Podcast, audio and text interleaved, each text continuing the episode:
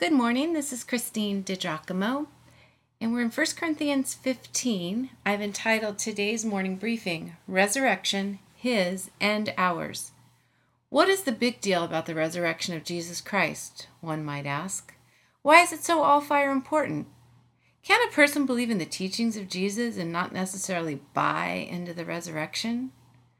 Paul explains clearly why that cannot be so in these verses 13 through 34, and I'm giving them to you as they're written from the New Living Translation, because they pretty much speak for themselves. For if there is no resurrection of the dead, then Christ has not been raised either. And if Christ has not been raised, then all our preaching is useless, and your faith is useless. And we apostles would all be lying about God, for we have said that God raised Christ from the grave. But that can't be true if there is no resurrection of the dead. And if there is no resurrection of the dead, then Christ has not been raised. And if Christ has not been raised, then your faith is useless, and you are still guilty of your sins. In that case, all who have died believing in Christ are lost. And if our hope in Christ is only for this life, we are more to be pitied than anyone in the world. But in fact, Christ has been raised from the dead. He is the first of a great harvest of all who have died. So you see, just as death came into the world through a man, Adam, now the resurrection from the dead has begun through another man, Jesus. Just as everyone dies because we all belong to Adam, everyone who belongs to Christ will be given new life. But there is an order to this resurrection. Christ was raised as the first of the harvest. Then all who belong to Christ will be raised when he comes back. After that, the end will come, when he will turn the kingdom over to God the Father, having destroyed every ruler and authority and power. For Christ must reign until he humbles all his enemies beneath his feet.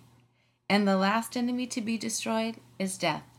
For the scriptures say, God has put all things under his authority. Of course, when it says all things are under his authority, that does not include God himself, who gave Christ his authority.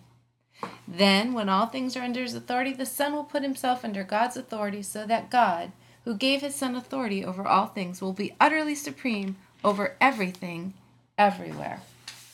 If the dead will not be raised, what point is there in people being baptized for those who are dead? And I have to comment here. This was apparently being done in Corinth, though this is not an endorsement for baptism by proxy. Why do it unless the dead will someday rise again?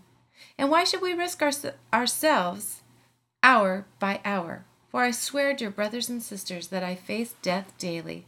This is as certain as my pride in what Christ Jesus our Lord has done in you. And what value was there in fighting wild beasts, those people of Ephesus, if there will be no resurrection from the dead? And if there's no resurrection, let's feast and drink, for tomorrow we die. Don't be fooled by those who say such things, for bad company corrupts good character. Think carefully about what is right and stop sinning, for to your shame I say that some of you don't know God at all.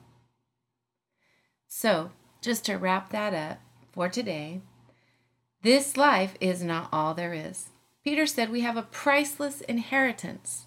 Yes, there is a coming glory, Christian. In short, Christ arose from the grave. Because of his resurrection, we will be raised. Without these, Christianity is pointless, and we are without hope. Because there is a tomorrow for all, we choose to live well today. Resurrection, first his, then ours. Hope in that, friends. Hope in that. If you'd like to see this in its entirety, you can go to Pastorwoman.com. Click on Morning Briefings, and again, the title is Resurrection, His and Ours.